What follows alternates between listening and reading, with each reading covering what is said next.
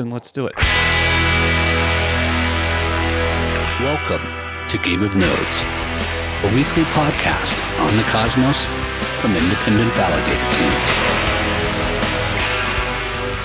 Welcome, everyone, to Game of Nodes. You can see that it's a completely cut crew from the Game of Nodes crew. Just myself, Usurper, leading us off. The Fray will be joining us shortly. Let's see. Null has the sniffles, so can't join us. And Schultzy is, I believe, on an airplane. So here we are. And with us today, we have Simon from Nois Network. We're going to talk a bit around randomness and the importance of randomness and all that kind of good stuff. So, yeah, welcome, Simon. Thanks for joining. Yeah, thank you very much. Thanks for having me. It's a pleasure. So the Fray, so the Fray should be joining in a couple minutes. Why don't we kick it off and just tell me a little bit about yourself and your background and kind of how you got to this point to launching Nois, and we'll go from there. Sure. So I try to make it short. My background is software development. I studied mathematics, but was never good enough to be a scientist. So I studied software development with always an interest in cryptography. So in 2018, suddenly everybody was coming around the corner with some sort of blockchain project, and I ignored this whole blockchain stuff for a long time because I was never a fan of proof of work in Bitcoin and all this energy burning stuff. So I missed a lot of the development that were happening in the meantime, and I was quite excited to see all this proof of work, delegated proof of stake, this kind of development that happened in the meantime.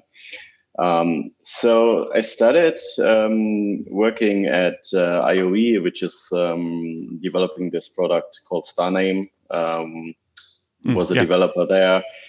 Met a lot of very good people in the blockchain space, especially Martin and Ethan, who co-founded Confio with me. Almost 3 years ago, we started Confio as a company that was bringing CosmWasm from proof of concept to a production-ready product. And this is what I'm still doing, maintaining CosmWasm and CosmJS at Confio. This is what I spend most of my time with. Along this journey, I've always been interested in randomness and making randomness available on chain and all this kind of stuff. So I started Nois as a side project, something that I do in my nights and weekends. But given that there's a lot of synergy with my day job at Confio, turned out it's a nice combination to do both. Oh, and do you still work at Confio? Yes, I do. Yeah. So Nois is not a Confio project. I want to get this clear. This is important to separate. But I'm working at Confio 4 days a week. Okay, that's cool. And when did you start? When did you launch? No, it hasn't been launched yet. But when did you first start putting code down towards it and kind of working towards these test nets and everything else that's been going on? So the recent development is just 2 months old. However, the team that is forming right now is based around ideas that I published in blog post 2 years ago, where I figured out there's this DRAND project, which is a random number generator, a decentralized random number generator on the internet that has nothing to do with blockchain. However, from this DRAND project, you could get random beacons which contain a digital cryptographic signature. And those signatures can be verified using CosmWasm on chain. So I made a proof of concept and wrote an article about that 2 years ago. A couple of months later, someone brought that to Terra using DRAND as the name of the project, and build a lottery on top of DRAND. And this guy today is within the Nois team, one of the four co-founders. And so it started very early. It was never a priority for me to work on that. But recently, a bunch of people came together and wanted to make this real. And now we go one step further than everything that has been built before. So we're going IBC now, which is the big change that was not possible 1 or 2 years ago. Right. Or at least the tooling and the frameworks and everything was not ready. So before, because I do have some questions around that component of it, like why is it a chain, and you know, kind of what does that allow from an IBC perspective, and we'll get to DRAND as well, because I the way I want to understand that relationship between noise and that as a project, right? Like the DRAND structure. So maybe for me as being a Luddite in this structure, tell me about why this is important. Like, why is randomness important? Why is it so difficult? And why is this special in that situation? Right. So I see randomness really as a basic building block that every application developer should have available. There are use cases. The most obvious one in blockchain is lotteries or any kind of casinos. However, there's interesting use cases in the field of NFT shuffling, NFT creation, but also governance processes where you want to do a random sampling imagine you have a group of people and you don't want to select the ones who are the loudest, but you want to randomly select certain people to form subgroups. Sure. for certain decisions. So there's a lot in the governance field. And also I recently had conversations, people explaining to me that randomness is an important factor for more advanced cryptography, especially in the field of zero knowledge technology. Mm-hmm. So there's probably more use cases emerging. Now, I think randomness should be as easy as querying a local random number generator for a smart contract developer. However, randomness is very hard in a blockchain environment because everything that we execute on a blockchain is executed in a sandbox. It's contained, right? Exactly, yeah. So the moment this executable software is able to access environment data, then every node will do that, and every node will provide different results to feed into the computation. And then the final result of the computation will be different, and everybody falls out of consensus. Yeah. So it's not only the case with randomness, but also with times, for example. If I access my local time of my computer as a node, then I will get a different result as someone else's node. Maybe not in the second part, but certainly in the fractions of the second. So accessing local times is impossible with smart contracts or any blockchain application. Just for times, this problem has been solved because Tendermint provides a time as part of the block creation. It's not a perfect time, but it's certainly good for a lot of use cases. But for randomness, this is not available from Tendermint. There are a bunch of other consensus mechanisms, consensus protocols where randomness is needed for block production. Mm-hmm. But in Tendermint, we don't need randomness in block production, which on the one hand is good because we don't need it to produce blocks. Right. No dependency on randomness. But on the other hand, we don't get randomness for free as an application developer, because Tendermint does not provide it. Yeah. So we want to solve this lack of this primitive by providing that on an application layer. And I see Nullman's joined. I assume that's because you were watching, even with this cold, you saw the shitty host job I was doing. So what happened was you fucking launched yourself into here. Man, I couldn't sit there and just watch you flail by yourself. Hey, I appreciate it. I do have a cold, and I might be sniffing a lot, but I just jammed myself full of drugs and jumped on here for support. But also, you know, I feel like potentially I've read up a little bit more on Nois and generally Jesus. On Simon. So I'm not saying you're doing a shit job, but, you know, read between the lines. Also, Blockpain has joined us because he also felt bad on my hosting ability. So now we have tripled the number of hosts in this call because of that. And, Todd, welcome. But to be fair, Todd probably is better, you know, suited to make comment on any kind of, you know, randomness or any topic of this show. Every single topic on this show. Yes, that's true. Delegate with Blockpain. That's exactly right. Well, that's cool. So Simon, welcome Todd. Did you want some introductory comments from yourself? Do you have a Were you thinking that Usurper was doing a shit job? Oh, you know, I only watched for about 2 or 3 minutes, and then hit the button. I had to do it with my kids, so I'll be nice. Thanks, Todd. So the Simon, the application layer is DRAND, right? Is that? I think you were saying that earlier, and I was getting my stuff in order. Yeah, so exactly. The randomness is generated in DRAND. DRAND is a protocol, and there's an instance of it which is run by the League of Entropy.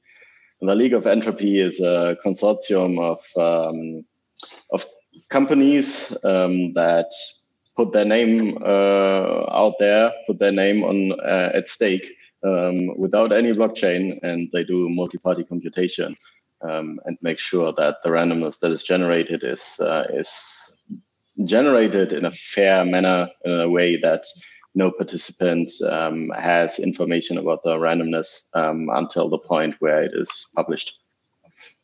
So how do they agree on the... like randomness. So DRAND it's like a network, right? DRAND. Mm-hmm. And then so these participants, they generate some randomness and then all agree that it's not bullshit randomness. Yeah. So the way it works at high level is they do a threshold signature using BLS. So they all sign the same message, which is defined by the protocol, which message is to be signed. And they have a shared public key. And as soon as a certain threshold is reached, they create a combined signature, the signature of this whole multi-party. And this signature is unique. So we can use this signature directly, hash it, and have the randomness. So on what frequency basis are they creating new randomness? Yeah, so the randomness is generated in rounds, and those rounds are counted. And one round is produced every 30 seconds. Okay, so pretty often. And it's it really depends on the use case. If you have something with governance, that's certainly more often than you need. If you have a high frequency game, then that can already be not often enough. Mm. And then would Nois utilize the existing DRAND network off of another piece, or those validators that would be part of, say, as a chain here, would you create a separate DRAND network that's only for kind of within the Cosmos type of idea? Yeah. So in the first iteration, we'll use the existing instance from the League of Entropy because it is working very well. It is actually powering Filecoin. So the moment this random number generator has issues, a Filecoin blockchain will stop. So there's a lot of economic power behind making sure those companies produce the randomness, continue to do so. We could create our own instance if we feel the need to do so. And there's certainly improvement potential, but for now we will use the existing one. So is the League of Entropy, is that like open for membership, or is it just like a closed off, like a walled garden of just trusted people?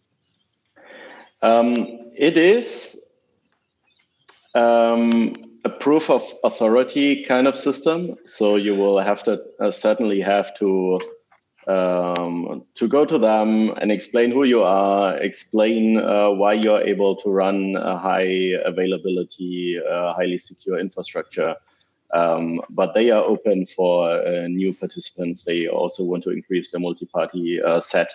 So I think it's reputable companies that run infrastructure other than DRAND as their day job, but they will be most likely be open to new participants. So I had some questions. I'm not sure if Usurper already asked about this stuff, but not everyone may understand the significance of randomness in games and, the history behind some of what people have done wrong in the past. Can maybe you talk on that a little bit? So what I explained before was why randomness in blockchain is hard to get. I could go a little bit more into what people do to try to get randomness, which often causes issues. So a typical example is people use the block height and block time for randomness, which is something that has very low entropy. So if I am an attacker and I am on the edge to decide, do I still want to join this game or do I not want to join this game? Do I submit my transaction or not? I can pretty much iterate through all the options for the next block heights, which is a handful of possible options where the finalization might take place. And also, the block times have very low entropy. So I can just look at all the options and see if the results, the computation results, would be in my favor. And if yes, I join. If not, then I do not join. So that's an issue. There's other options where people use signature schemes to provide randomness. In some challenge schema where they say, hey, signer, please sign this message, which I just generated for you. And then the signer signs this message, and then they use the signature for the randomness. However, the two popular signature schemes that we are using, which is SECP and ED25519, they both produce signatures that are deterministic, but not unique, which means the signer can generate as many signatures as the signer wants and can iterate through signatures until the signer finds a signature that generates an output that is in favor for the signer. Because the signer might as well be a participant in your application. So those are basically the two ways to not generate randomness.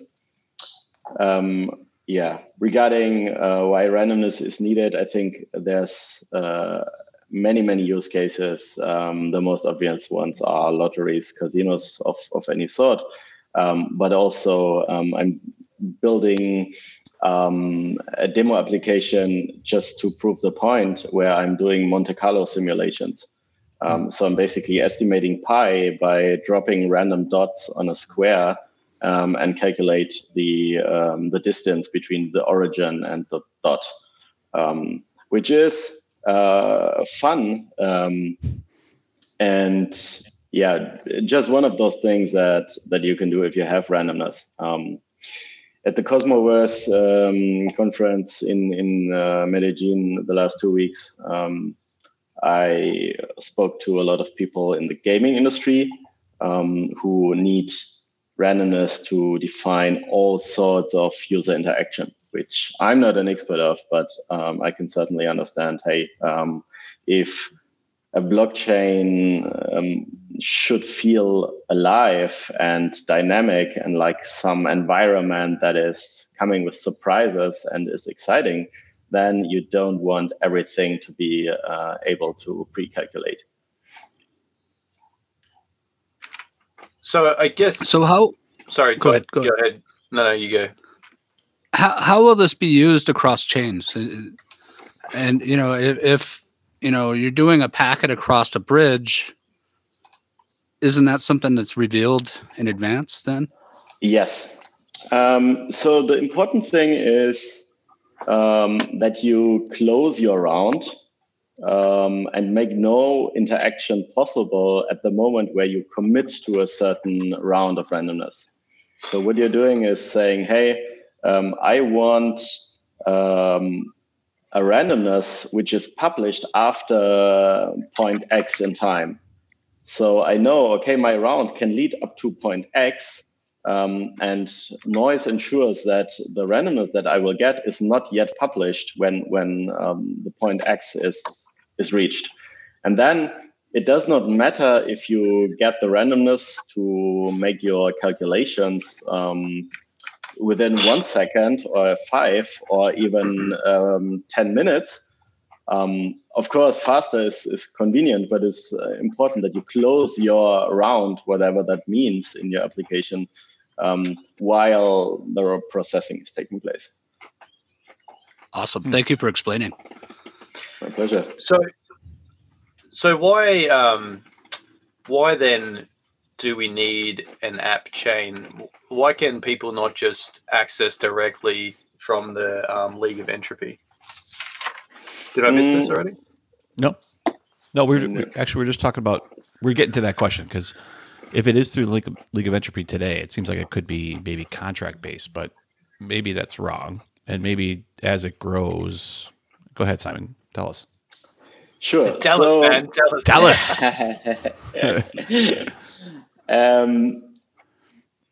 It has been shown by Terra and on Terra that it is possible to implement that as a smart contract on a single chain. So strictly speaking, you can have a verification contract on every single chain where you submit the randomness. The chain cannot access the League of Entropy directly because it cannot do network calls. And the League of Entropy, DRAND, is not within any blockchain space, but you have to submit the beacons from there into a smart contract blockchain. Now, the issue is that if you have all those instances for contracts that verify randomness, first of all, they all take a lot of gas. So what we have to do is BLS signature verification, which is heavy computation. So on some chains that is feasible, it might cost you $1 or $2 to verify such a randomness. But on other chains, the block space might not be sufficiently big to provide those randomness.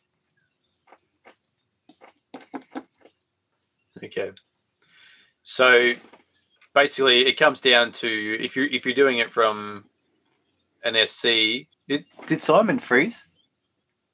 No. Oh, well, sorry. Was he still talking when I was talking? No, his video's been kind of coming in and out, but his audio's been good. Go ahead. Oh, can Simon hear me? Simon, can you hear me? I guess he's going in and out. Did he say something? I can't hear him. No, but it's I can't hear you. No. Yeah, this platform sometimes is a little bit strange where you can I can see and hear other people, but not like someone else, if that makes sense. Or I can see them, but I can't hear them. Anyway, you're on the Starlink. Right? Yeah, I'm on Elon's teat. It's working well. He's busted off. It's funny, like this platform's like, oh, you got to use like wired connection and shit, and it's like, yeah. I'm on wireless to a satellite. Still seems to work okay. It's working pretty good. You're a little latency there, but it's really not that bad though. Oh yeah, no, that's good. Yeah, I mean it's probably just me thinking though. It's probably not really latency. It could be. It's me that's going. God. Oh man! I was going to ask Simon a question. I bloody forgot it. So now when he re-emerges, comes back. I'm actually writing notes here on a piece of paper. Oh, he's back. Can you add him up? Yeah, sure can. There he is. He's back. Sorry, that was my internet. No worries. Where are you situated? What country? I'm in Germany, in the middle of Germany. Oh, okay. Well, close nice. To the nodes. I didn't want to say, like, you know, where are you located exactly? Like, you drop that on the fray and he'll tell you what pub he's at. It's, yeah. I didn't want to throw you under the docs bus. So the company is in Berlin, but I'm not. I think Berlin is a bit too hyped. It was never my city. Oh, no. So it's okay. Is Nois, like, how do you say that? Nois? Yeah, so the name is just coming from noise, like Rauschen, like this this signal stuff, what you can never predict what you get. And we just dropped the E to make it a fantasy name. But you can just pronounce it like noise. Yeah okay, that makes more sense now. I'm like looking at it going, noise. Yeah, no, it's cool. So the Nois Network, is it a company like in Germany? No, we have no company. We this time we go fully activism mode with just a handful of individuals and no token sales and no company and no structure. So love it. I mean, I'm not hiding myself, but I've been through the process of setting up a foundation and trying to get a bank account and trying to get a payroll up and everything. I've done that, and doing that once is enough. Especially since we don't have the demand to hire up a large team. We don't need fiat in the bank in order to get this project started. So we'll probably operate by just dropping tokens and get started that way. The foundation that was started, was that the Confio? Like a foundation called Confio or Tgrade? Confio is... Yeah, Confio is the development company in Berlin where the team is employed. So we have 25 people in Confio right now. There is a Dutch foundation, which is Stichting Ocean Blue. That's the foundation behind the launch of the Tgrade token. And this foundation is the one that was doing the token sales and is contracting Confio for building Tgrade. So why is it so important to do that behind a foundation? Because the moment you issue a token, you get into the business of financial instruments.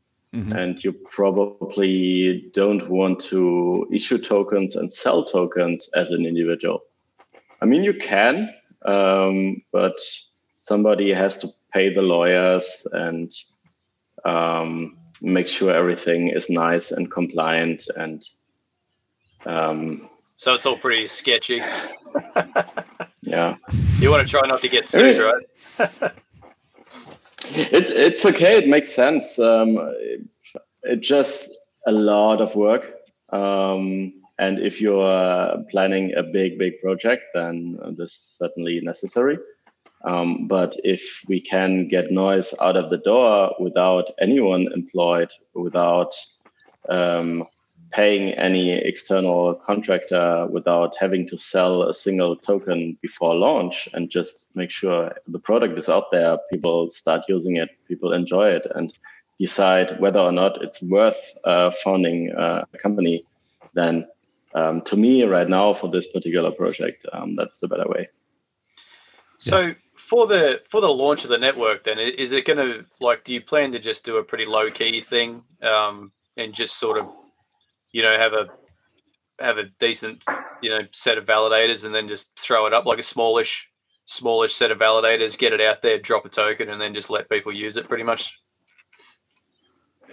I think that is more or less the plan. to make sure the focus is on the users and the communities that want to use the product and not so much on any kind of marketing or selling the token or this kind of stuff. I mean, we are planning a bunch of cool things for the launch of the token, yeah, try to do everything within the team of the four co-founders without that much external resources needed. So who is the? Oh, sorry. Go. I was going to say the phrase joined us, but Simon, so what? Before we get to his story, I assume there's a payment or a fee structure that the app, like the clients that use the network, that would basically pay into that. Is that the idea? And do you think that like the Nois token itself will have a value to it, and would there be a minting type of structure? Or you think it's just really based on a fee structure because people are using the network and they're paying fees to be able to use the network? Yeah, so there is an income stream for sure, which is applications using our service, the Nois service via IBC to get randomness. Yeah. They will have to purchase the token in order to pay for that service. In the beginning, it will be very simple as a pay-as-you-go payment. You pay for every randomness that you request. Mm-hmm. But we are also thinking in the direction of subscriptions, where especially applications that use a lot of rounds pay more like a flat fee somewhere between per usage fee and some flat fee. Yeah. Because we also want to make it attractive for games that need a lot of randomness, as well as governance applications who might only need a randomness once a quarter. Right. And so the validator network itself, obviously they're, dealing with the IBC structure and the transactions that are coming in through that piece. And they do have a role in the DRAND integration, right? So there's a request, or there's an integration there between the DRAND network and obviously this network that's generating that random number. And then there's a consensus from the validators to say this is the random number for this specific round, right? That they're agreeing that this is exactly what DRAND said, right? So there's a sense of completeness to say that this validator set has agreed that this is the number that we all see from DRAND. So actually the validator set itself is an oracle to DRAND, right? And they're presenting that data back. Is that right? They don't have to decide on that, and they don't have to check that, because the verification if a particular DRAND round is correct or not is done in CosmWasm and fully automated, fully executed. Because each DRAND beacon comes with a signature, and that can be verified in CosmWasm. So it's not like Oracle, where different validators would have to double check if the data is really correct and query some external endpoint. At the moment they get the beacon, it is added as a transaction into a block. It's automatically verified. Yeah. Okay.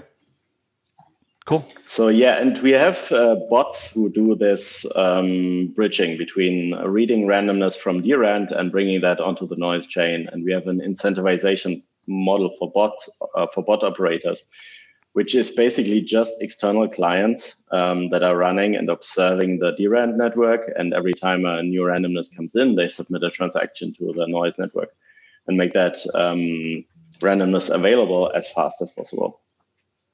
Cool. So the network itself, the validator network itself, obviously, I mean, if it's just running WASM, it's not really much of a value there. So I guess Orc could be able to grow, and it could bring DRAND in-house, and you're basically building for the future in that sense, right? Because everything you just said right there, I understand it. It sounds like it could be a contract in Juno, right? Or any other sort of CosmWasm type structure. But you're building it as a way for future capabilities. Right. So there is the MVP can be built as a contract on Juno. Yeah. There's no doubt about that. However, there's tons of optimization potential that sure. we already have listed when doing that on our own chain. So the whole verification process could be speeded up by using a different WASM compiler. We could have crypto APIs who are providing the verification functionality for BLS verification in a way that is much more efficient. But right now, the most time we spend regarding our chain is thinking about block space, how we utilize block space, how frequent our blocks should be, how much block space we need, how small we can make blocks in order to get high frequency blocks. Because we want people who submit or end their round and are waiting for this randomness to get this randomness very, very, very fast. Because the time that it takes to process the randomness is the time that a user is sitting in front of a computer, staring at a spinning wheel, waiting for a result. Right. And we do fight for every 100 milliseconds that we can get in order to speed that up. And being able to have full control over our block space right now, just what is in there, but with upcoming prioritization of transactions and even with ABCI plus even more flexibility on how block space is utilized, we see a much more potential for the future there. So Frey, welcome. Let me update you on the what's happened in the last 41 minutes.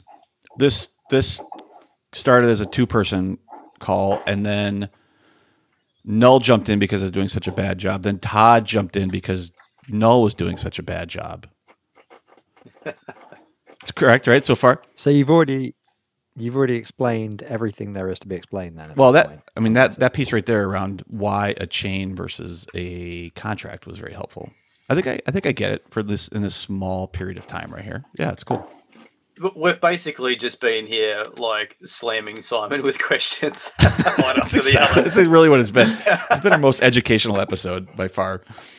I mean, that kind of sounds like, if anything, the podcast is improving without my presence. So. I will say that when I launched it, I couldn't remember what our tagline was, so I just skipped it. I was like, "Hey, welcome." Hey, I forgot. I don't think I even said Game of Nodes. It's just like, yeah, hi, we are. Were you nervous? You said, were you having a little nervous Nelly moment? I wasn't nervous. I know I could keep Simon entertained for at least 25 minutes. I was worried more that this would be the shortest episode that's ever happened. That was really what I was. You kick Simon off after an hour. You're just there by yourself, just like that. I would just shit talk. I would shit talk 2 of the 3 of you for the next hour. That's what I would do. I would just rail into both of you.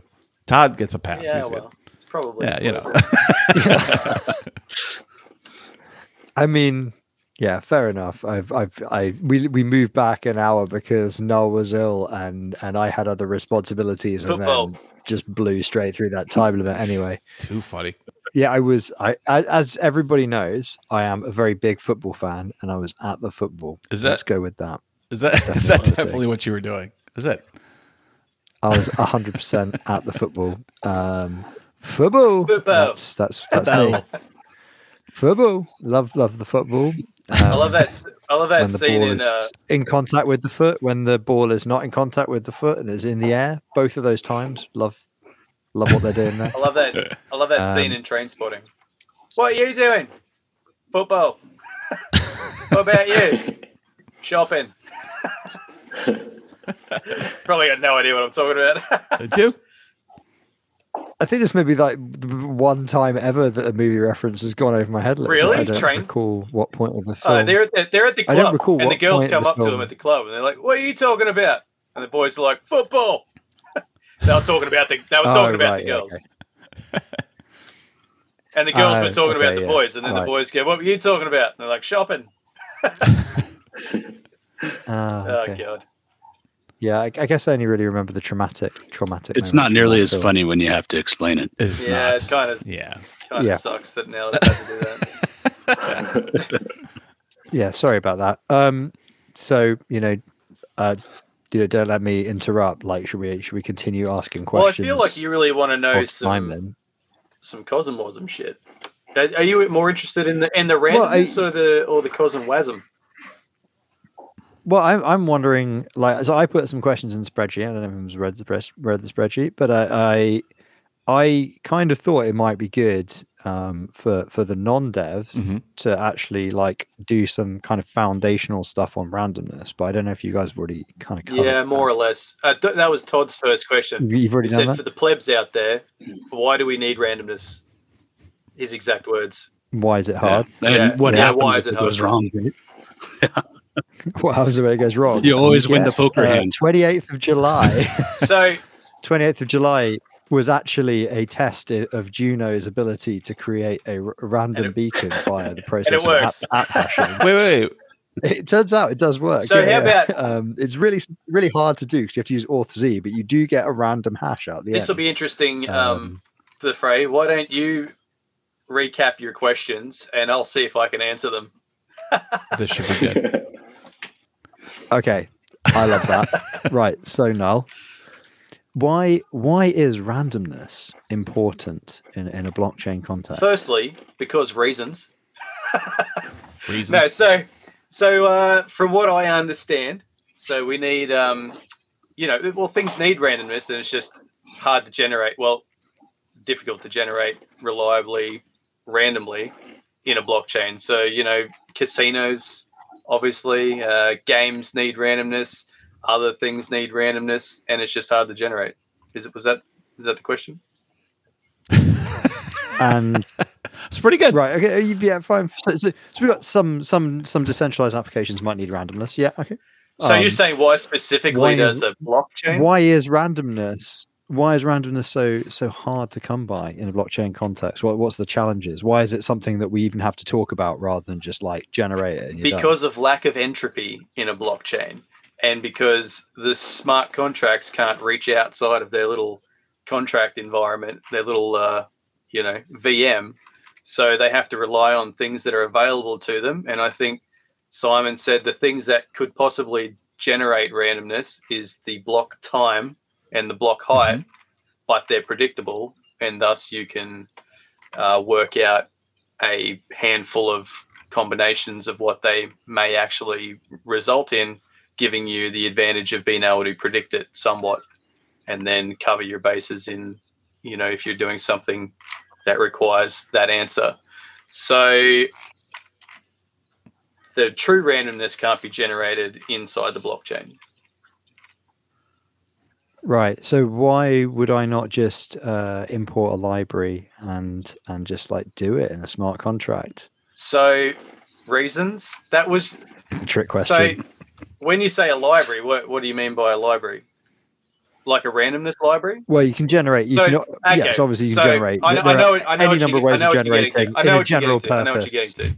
So to do that inside a inside the blockchain to get randomness that is truly random, then that will give everyone different answers, and you can't commit that state to the blockchain or you'll app hash everything. Is that right? Did I win? Do I get a fluffy teddy? That's 100% right.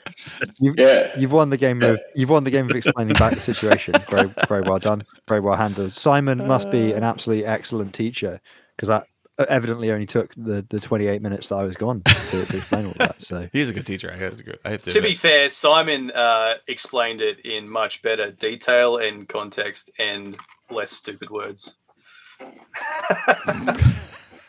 I mean, I feel like Simon's just sitting there cringing a little bit. He's like, it's not really what I said. Exactly what I said. Yeah, it's pretty good. I mean, it captures the most important point. Hey. So. If all we do at Game of Nodes is we have the geniuses we bring on, their fire, and then the general public, their ice, we're just a lukewarm water in between. Right. Then just a little bit of that rubs off. I think that's pretty good, right? Yeah, 100%. You know, I actually wrote down the main points on my piece of paper for my article on the whole situation. So. You knew that the phrase quiz was coming. The phrase quiz time. I mean, it was coming. Shit, somebody's going to ask me about these. So my notes don't consist of much. So it's like it literally says DRAND, League of Entropy, and then under Y app, I have like it can't be implemented in a smart contract. There you go. Properly. And then I was like, I hate writing notes. Fuck it. I'm not going to do that. I'm done. Yeah. But I think show notes cross through the to-do list item. This is why Usurper takes care of the show notes, and I don't. I mean, I usually write show notes down in the thingo, but I feel like they just get ignored or are too far off to the right to be seen.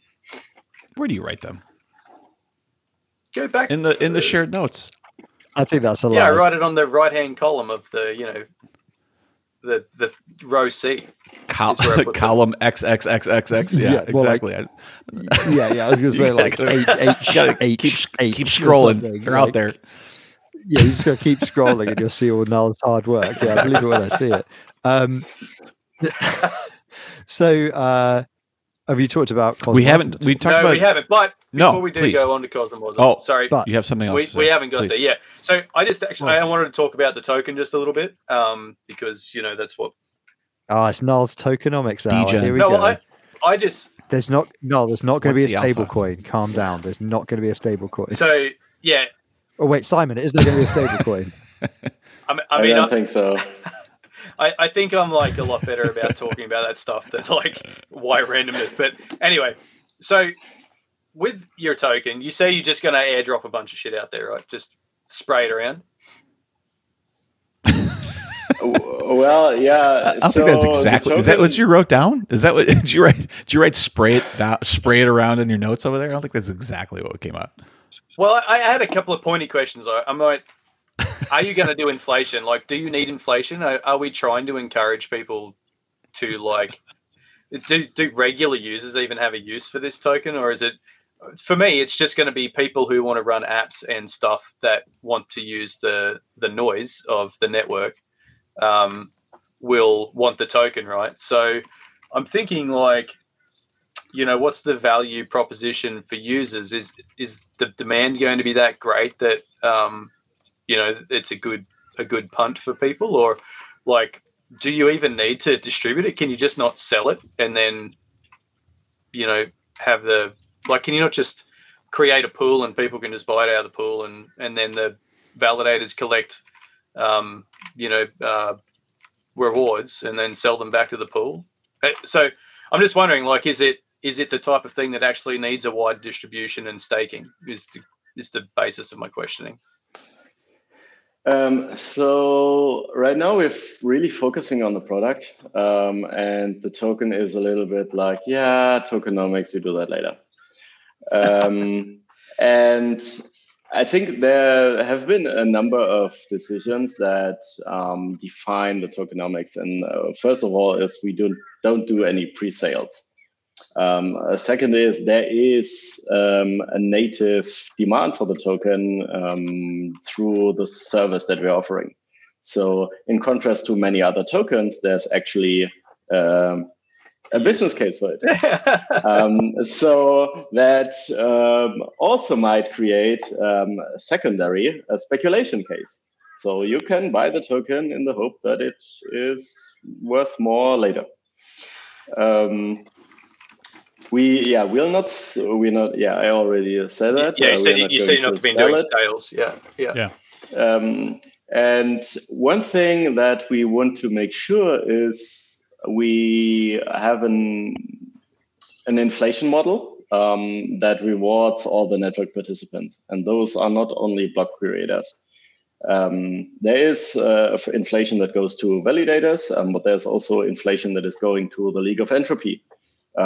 Because they are doing a fantastic job in running this infrastructure, and they should have a share, even if it's a small share, in the rewards generated by this project. And not only the rewards, not on the monetary aspect, but they should also have an ownership aspect and a participant share in Nois, to make sure that whenever there's anything ongoing on DRAND and the League of Entropy, they make sure they have aligned interest with Nois and make sure we are talking and we know what's going on well in advance, and they are not making any crazy changes that they are discussing between the League of Entropy and Filecoin as the biggest user, and we only hear about them when it's too late.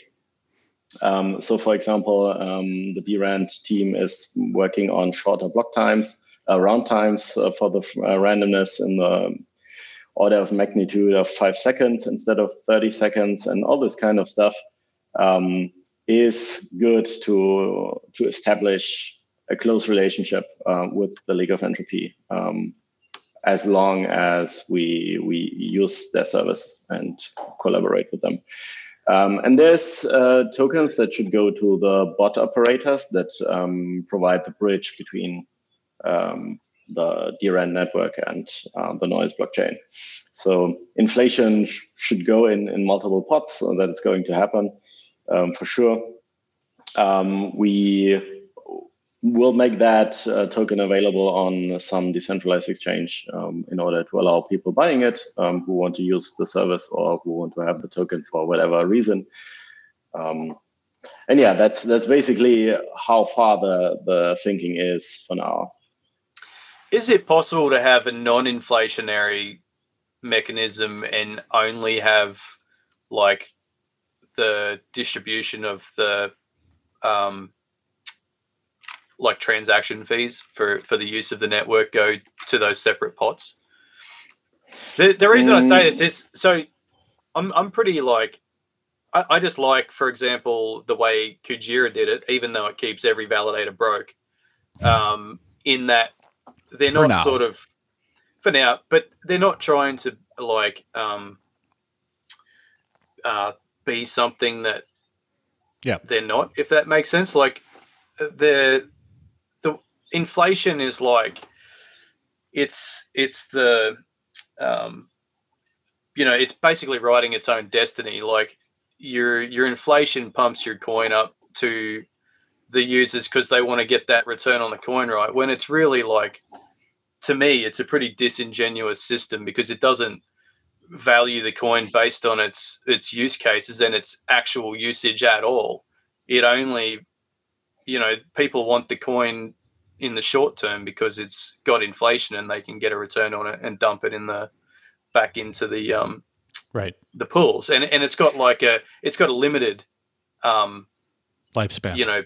Lifespan, because once the pool rewards and stuff run out, and once the inflation goes down on the chain, it just ends up being a dump coin, and then the hype around it fizzles out. Whereas, in my humble opinion, I feel like it's better to not have the hype to begin with, and then just have the token based on its usage and the actual income generated from it based on a demand for its usage, not an inflationary like mechanism that makes people want it, because it's a bullshit mechanism that just pumps up projects so people can dump on the pools.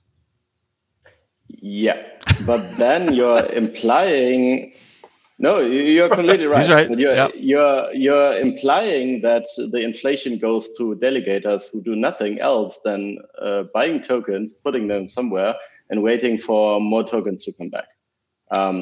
The inflation model that we are thinking about is making sure the inflation goes to those points where value is generated. Inflation should go to a development team. Inflation should go to validators who run the infrastructure. Inflation should go to the DRAND network. Inflation should go to bot operators in a way that the inflation is much closer in line with the value generated by the particular parties.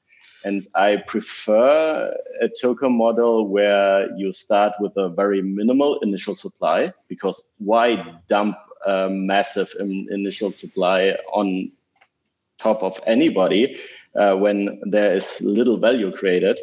But increase the supply, start with something small, and increase the supply as the value increases. So, I mean, I guess that sort of goes back to the question of why can't you just distribute the fees to those parties instead of actually have inflation to those parties?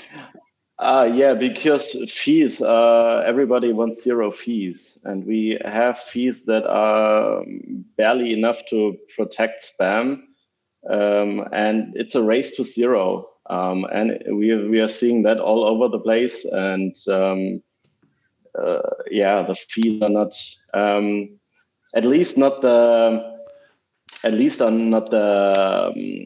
the network fees. Maybe you have to differentiate between network fees and product fees, and then that's what I mean. That's what I mean. The usage like of the product.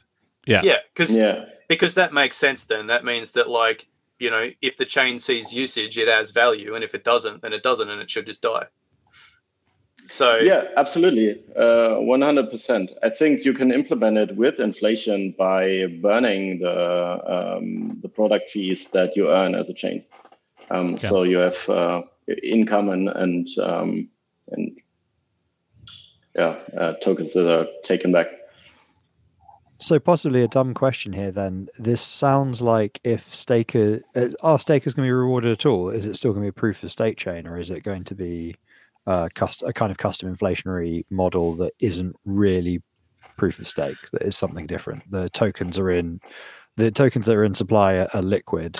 And the validator bonding mechanism is something more like a foundation bonding or something, and it's more about just direct security. And no, we'll be working with Cosmos staking module pretty much 100%. Just not all the inflation goes to the block producers and the delegators. Right now, I think in the module, the distribution module, that gives you one parameter where it says, okay, you can give like 5% to your community pool. But it's like community pool, and then everything else is just like default. Yeah, and like default like means 95% or even more go to block producers. And I question that 95% of the value is generated by block producers. We love our validators. We also appreciate the staking mechanism. That's all great. But why not 50% of the inflation go to producers and delegators, and the rest to someone else, or 60 or 40?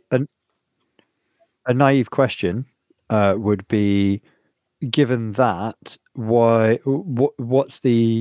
Isn't there like a okay? So you could obviously modify the staking module, which sounds like what the plan is, but you could also presumably write that in CosmWasm and implement it as a privilege contract within something like TWASM, right? That would be another way of going about implementing a custom staking system that didn't really have to rely on the way the SDK does it, if you know what I mean. Yeah, absolutely. We have done that in Confio. We have done that for Tgrade.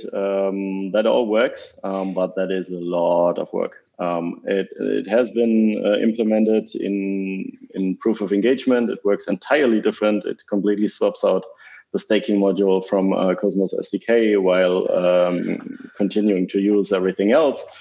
And I want to focus on the product and not on the token distribution. Mm-hmm. So I'm more leaning towards ideas that have been developed by the Stargaze team, where they have a distribution module that is more flexible, but overall works like any other Cosmos SDK chain. They just say, yeah, we also have an inflation share that goes here and an inflation share that goes there. And distribute it differently, which I think makes sense. It's a good compromise between a little bit more flexibility without having to reinvent this whole security aspect of staking, as well as the tokenomics and everything that users are used to. Yeah. Right. Okay, that's interesting. Because I was kind of interested to hear you go in that direction, just because I assumed with the with the kind of Tgrade connection that it would be like, oh, well, there's actually two, but by the sound of things, it's just, it's too much distraction from the product. Yeah, exactly. So I'm completely open to those ideas. And I'm talking with all kinds of people about how to use the flexibility that CosmWasm provides to replace those core modules of Cosmos SDK. And for each of those modules, for each of those slots, have a variety of plugins that you can choose and say, yeah, I want to have this type of staking, and I want to have this version of the bank, and I want to have that sort of vesting accounts. And have a mix and match system.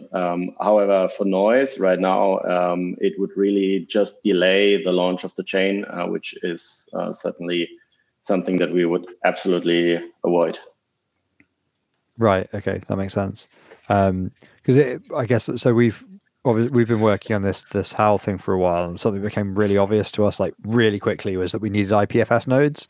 And then you kind of go, all right, but they need to be paid for, and the validators, I guess, are going to have to run them. So, like, the kind of thing that we started looking at was TWASM for that, because obviously we're all smart contract developers mainly. Like, that's the rest of the team. I'm the only one that's really done any SDK work, and like the SDK is, I think, quite hard to work with compared to CosmWasm.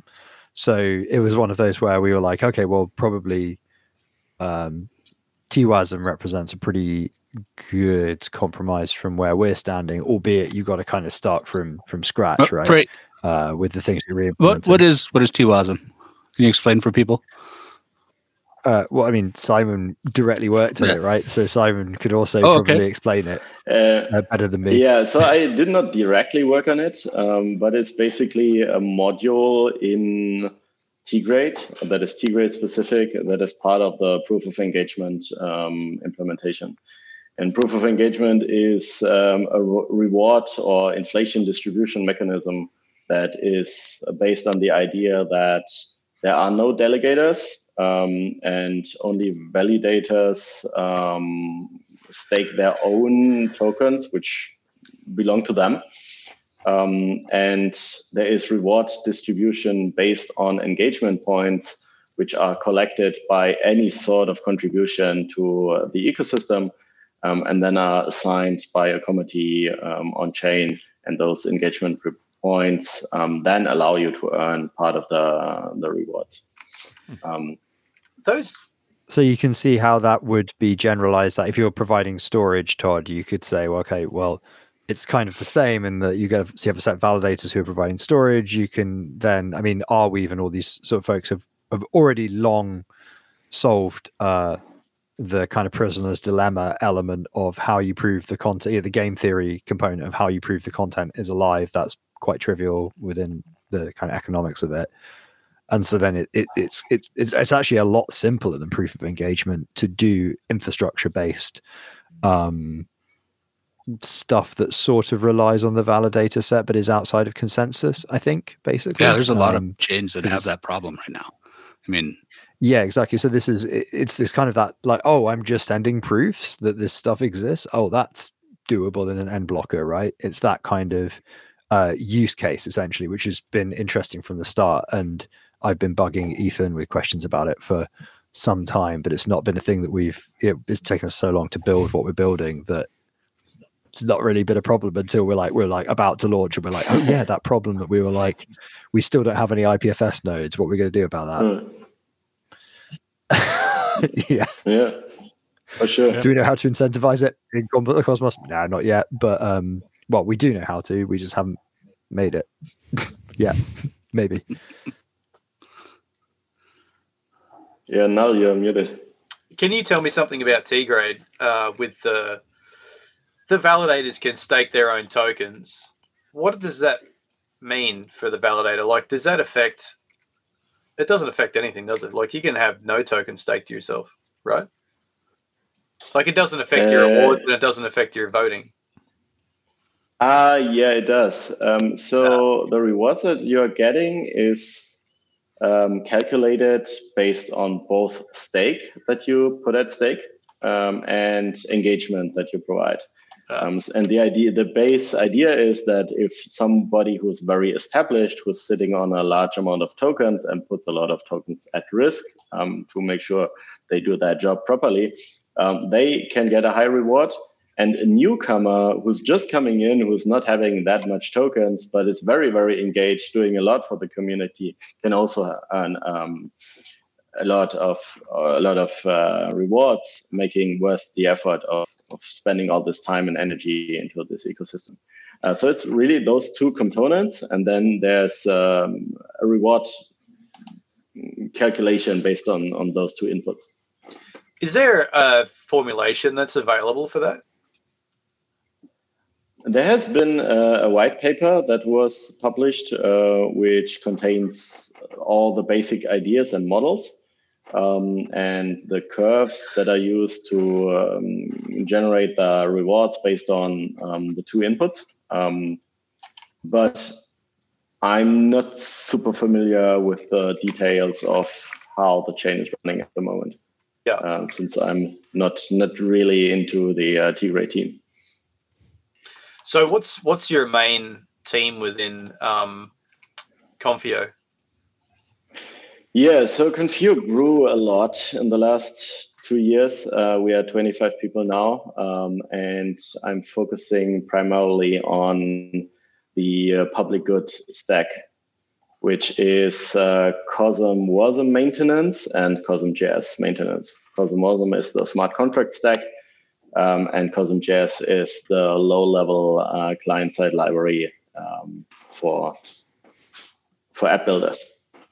So that's what I'm focusing. I like the low-level stuff. I don't enjoy the product questions too much. I don't understand markets. I don't understand users. Same.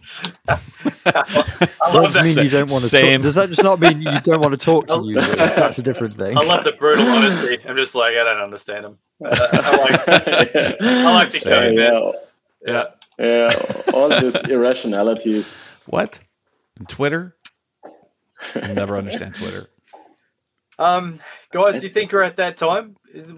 Can we thank Simon and move on? Have you said everything you'd like to say, Simon, or is there anything else you want to bring up while you're here, man? You want to tell us, how pretty we are or anything? No, just thank you very much for the invitation. And look, man, thank you for coming on. Thanks for all your hard work. Yeah. Like the number of projects that you're a part of. Like I guess, like also like from the perspective of like being on the core chain of a team where we're kind of downstream dependency, and like we have to, whenever I get a message from Simon, I'm like, What's fuck? That's my reaction, because I'm just like, oh no, what is it? Like I see it pop up on my phone, and I'm just like, well, whatever I planned on doing today, I'm not doing it today anymore. And then when sometimes it's just something completely harmless, like, oh, by the way, are you doing something? And I was like, yeah, sometimes we have security issues to share. Definitely, man. Every once in a while, right? I remember like Alp, who also works at Confio. I ran into him. I saw him at a conference, and then he came up to me a little bit later and was just like, "Hey, do you have time for a coffee?" And I was like, "Oh no." No, I don't. Anytime anybody from Confio wants to talk to me, I know something bad is about to go down. Was it that bad? Well, we had to quietly leave. We had to quietly leave and then go fix it, didn't we? It was one of the things. It was in May. It was like one of the exploits that came up just before version one. Yeah. We had to go back to our Airbnb and fix it and patch it. Man, I have taken that. Thank you so much for all the work you and the Confio team do. We wouldn't be. Yeah, the ecosystem wouldn't have even a fraction of the value it's got now without CosmWasm and you guys working hard on it in the background. And I feel like there's not a lot of recognition as well in that part. So you can have it from us. Thank you very much. It's really a pleasure doing that stuff and seeing so many people using it. So that has been one of the learnings from CosmWasm. There's so many people who are using CosmWasm now who I never see because it just works for them. They don't have issues. I don't hear from them. So it's really amazing how the CosmWasm ecosystem is exploding. Agreed. Thanks again, cool. Man. Thanks, Simon. Thank you. Yep. Bye. Thanks, Simon. Where's that was good. Where's that thing?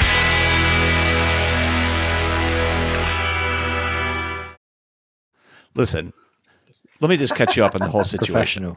I was kicking ass on this thing by myself. And then I think Noel felt bad about it and got involved. And then I asked Todd, I'm like, it's only the two of us. I'm like, what are you doing? Come on in. And Todd joined knowing that I was kicking ass. I mean, you can go back to the tapes. I'm like, we have this on. This is recorded, right? So we can actually. I will go back so we and check it and then make a judgment. No, he was doing great. I did forget the name of the show and our tagline and our guest and your two names. But other than that, I kept it moving. So that's not bad going, really. And. You know, it takes a lot of time to get to the level of slickness and professionalism 32 episodes is what I've heard, yeah. I could just turn up and say the same line every episode, no matter how badly we've been rugged on the intro. Like it's a real. I mean, it's in the notes. Like it's right there in the notes. It says in big letters. How can you miss it? Do you know the funny thing is actually that the one that Noel's written, I think Noel wrote that. I did that because that's actually not the correct topper for the show. It's not the correct intro.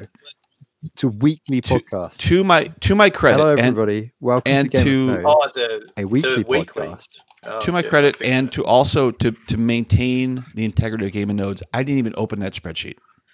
So that's what any of you would do, right? We would just ignore that spreadsheet completely, and then afterwards, oh shit, all these notes are in there. I actually looked at that. There you go. There you go. Thank you very much. So I've just realized one of the talking points this week is relevant to Simon, but he's gone now. So he's gone. We'll never see him again forever. Probably. Who was that guy? Did one of you guys invite? No, I'm going to stop making jokes like that. It's mean. But so a talking point I want to bring up, which is actually I put on the sheet, and then I remembered Simon was on, and I was like, oh, when shall we speak about that? But is Larry, who was on the show the other week, has been doing some preliminary work and has actually done made a surprising amount of progress because he's a shadowy supercoder who apparently doesn't ever sleep. Uh-huh. On CWSDK, which is the can we just have Cosmos modules as smart contracts and just run those suckers? We're talking about that just the other day.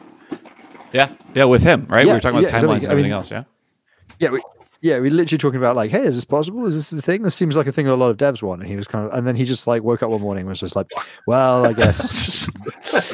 I got some time before lunch. So, right. Yeah, exactly. He had half an hour before lunch, so he just implemented. We asked that, but he said like it would take 2 years, right? Or one of you guys, or maybe it was you, Frey, or Hip. I think I said it would take 18 months. Obviously, he was like, it's a morning. Work is fine. It's fine. About five minutes.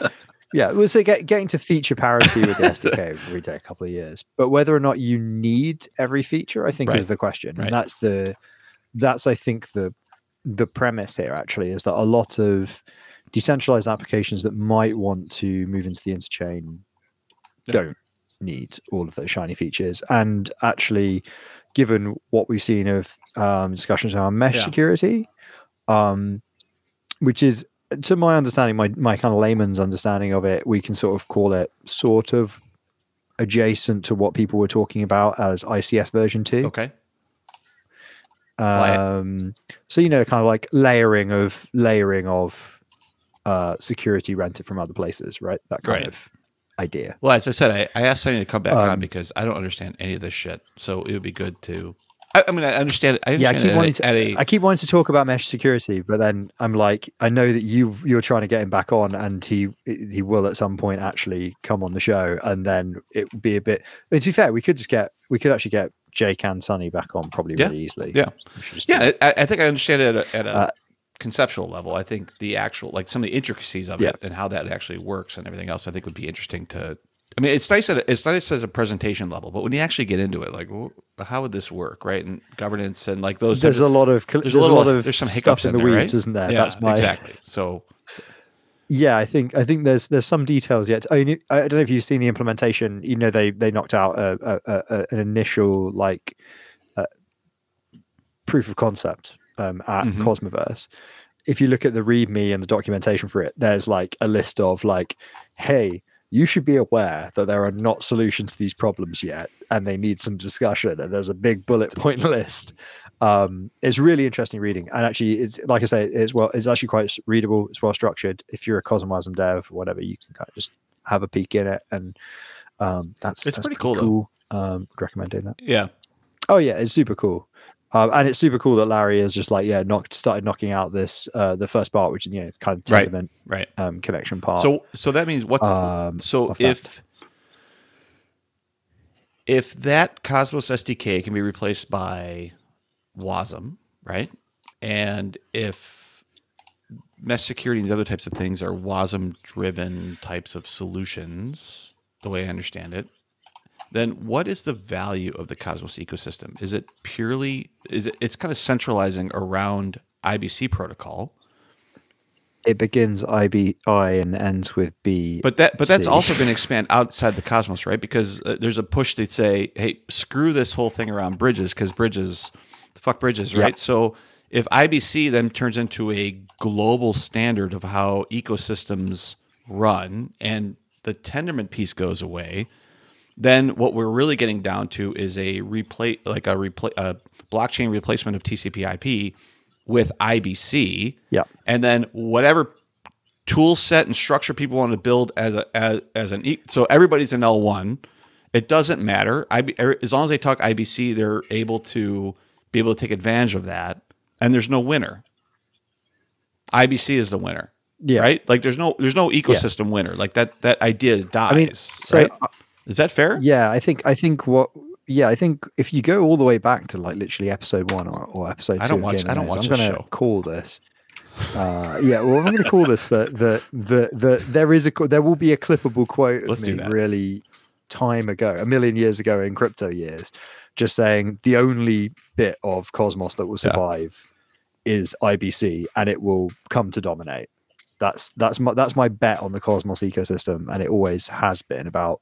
But what I'm surprised by is how quickly now the conversation is moving to taking that chunk, taking the IBC bit, and really generalizing it. And you're seeing that from, on one hand, being pushed by like Confio and these sorts of people who are sort of working very heavily on the CosmWasm side of things. You're seeing it from Strangelove and Jack's team and all those guys who are trying to bring other ecosystems into the IBC verse. And you're seeing it from obviously Informal, who are basically, built IBC Rust, which is a standalone imported into your Rust project that is going to be a blockchain, and you can do stuff with it. And that's like there's a number of different angles there which are going to become different ways of building an IBC stack over time. None of them correct, all of them very different. But like you say, like I was having this conversation with Jake the other day about how far we think it is away that you're going to be able to have like a viable IBC chain that's sort of bootstrapped from a team who are in the Cosmoverse now, that doesn't have Tendermint as the consensus engine, but it's sort of recognizably sort of a Cosmos chain in the sense of how we kind of think about it. But then when you kind of go and look at the GitHub, you're like, oh wait, none of this is a different consensus engine. It's different this, it's different that, it's different the other. But that's a little way off. That's a way off. But wouldn't it be more likely that an existing chain adopts IBC? And so, therefore, meets that same criteria just from the opposite direction? That's going to be, I think that will be the big onboarding next into the IBC verse, will be other chains, sort of what we now call bridging, but it will be actually just joining the IBC verse. And that's going to be really exciting. Like, I don't know that it's going to make the Atom price pump, but it's going to be cool for the ecosystem of IBC, I suppose. But nobody really, and that's but really nobody cool. benefits off that, right? Like, it's not like is that right?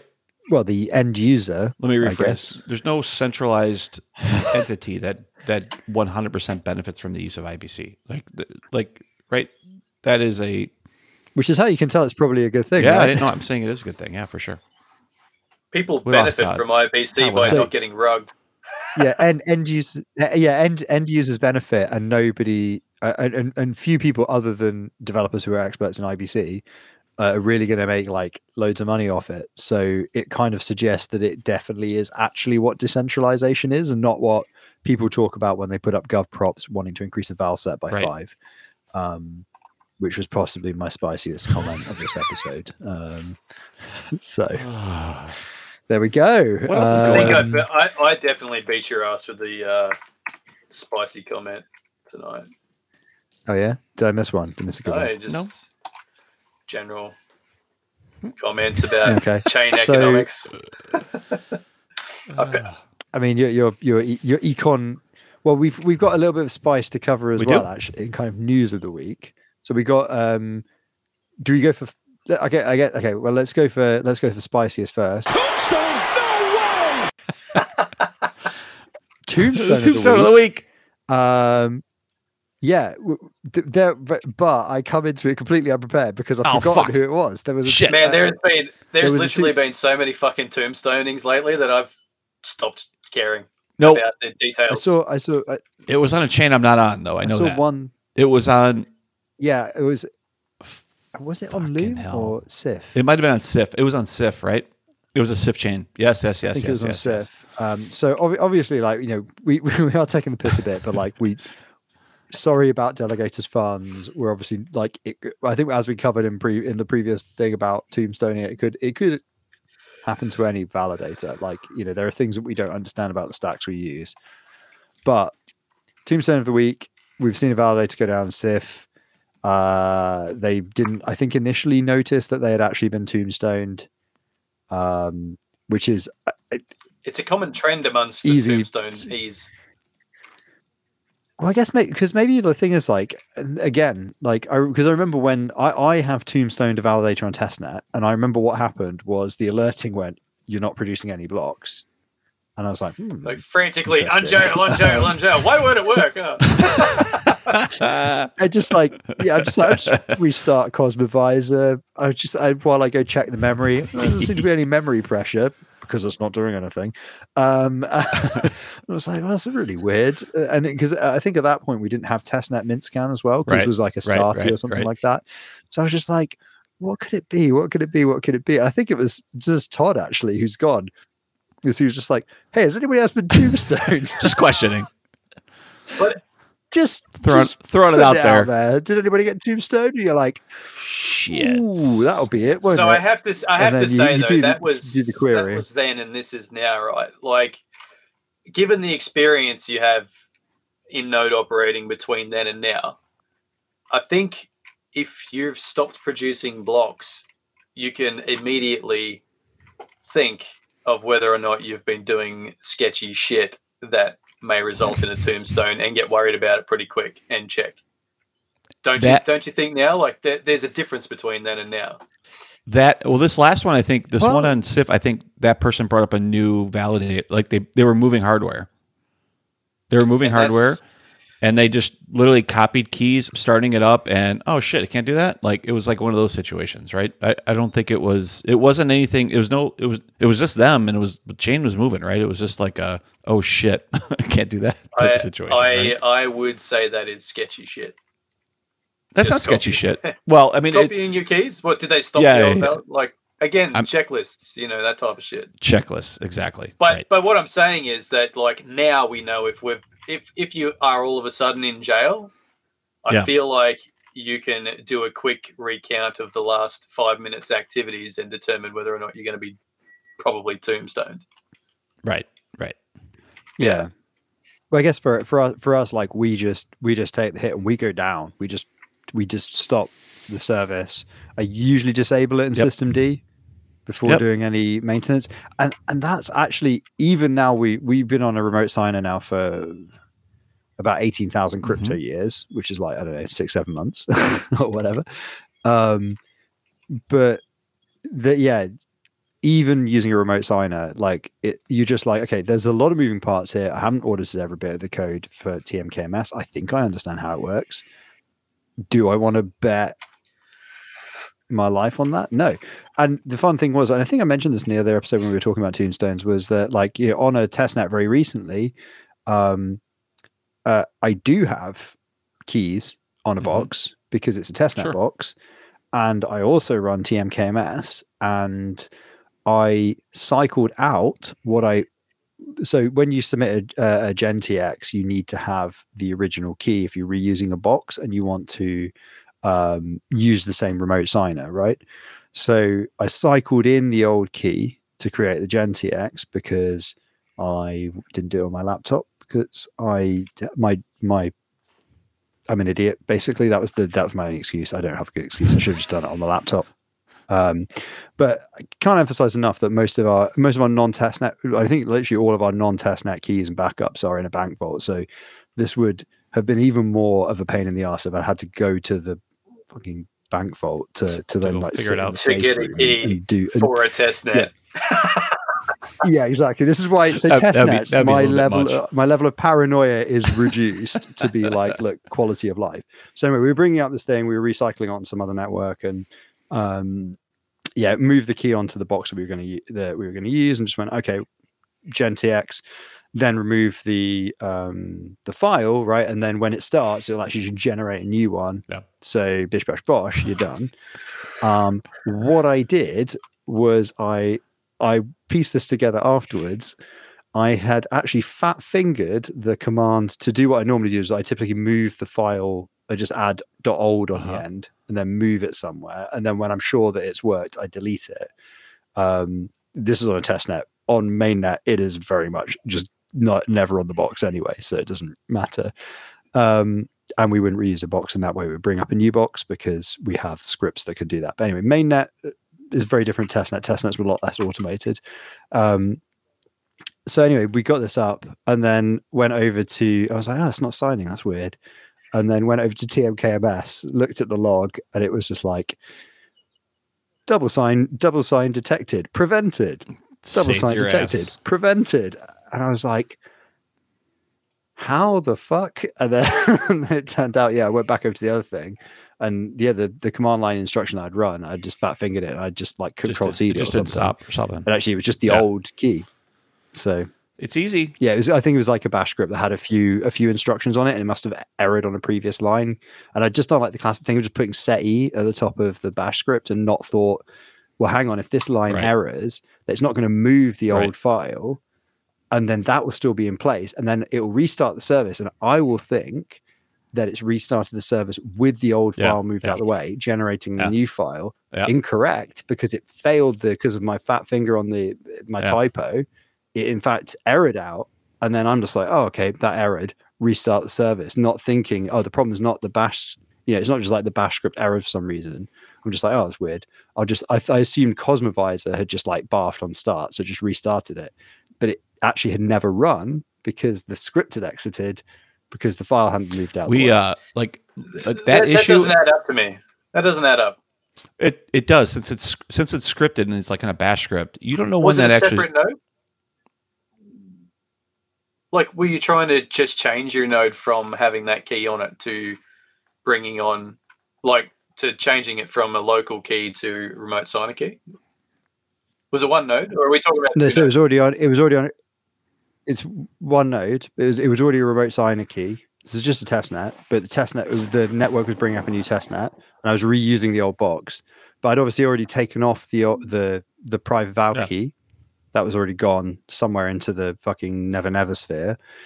But then I wanted to create a GenTX, and I was being lazy because it wasn't on my laptop. So I put the yeah, exactly. I'm like, I know the correct version of the software is on the server. What am I doing? So I threw the privval key up on that box because then it will do the correct GenTX, right? Because you need the privval key to be correct. So then issued it from that box and then ran this like generic cleanup script. But at the top of the script, it errors out if there's a thing. I mean, just didn't. Because I use Z shell locally, so I'm just so used to seeing like the red X. If it didn't exit 0, I see the red X. I'm like, ooh, But then on the servers, I'm using a different shell setup. So I was that's exactly what I was going to say. There's like a bit of a comedy of errors here with like the way I was using the shell on the server. You know, minor mistake in a bash script. Yeah, like, that's actually interesting because that's how you tombstone. That's exactly what I was going to say. That's how you tombstone. I run a shell that if the last exit was not zero, it fucking. It shits everywhere. Like it tells you like it's red and you can tell like what the status is of the last command that's run. And I'm exhausted because I've been rewriting all of our Ansible stuff. So it's all up at our repo and all that stuff. And I've been pulling heavily from Schultzy stuff and also from Polkachu stuff and like, just like rewriting it the way I would, like I manage it. Right. Which is similar, but different. Right. Which is no big deal. And one of the things I haven't done is I haven't rerun and reworked all my ZSH stuff because I run primarily ZSH with like all my ZSH and I have like a specific kind of color scheme I use. And like just because it helps me when you're managing, like we have, I don't know, 80 machines or something like that between VMs and a bare metal or something like that. And when you get in that situation, it's really easy to fuck up. Like it's really easy to like I might right now I probably have 25 shell stations open because you might be doing something with you got three nodes of this and everything else going on and like you just lose it, especially in a VM structure because bare metal is a little bit easier. But when you we run VMs vSphere for a bunch of stuff related to test nets and everything else and when you get in that situation, it's really easy to forget what you're doing. And so as I'm running all these Ansible scripts, everything's moving to Bash.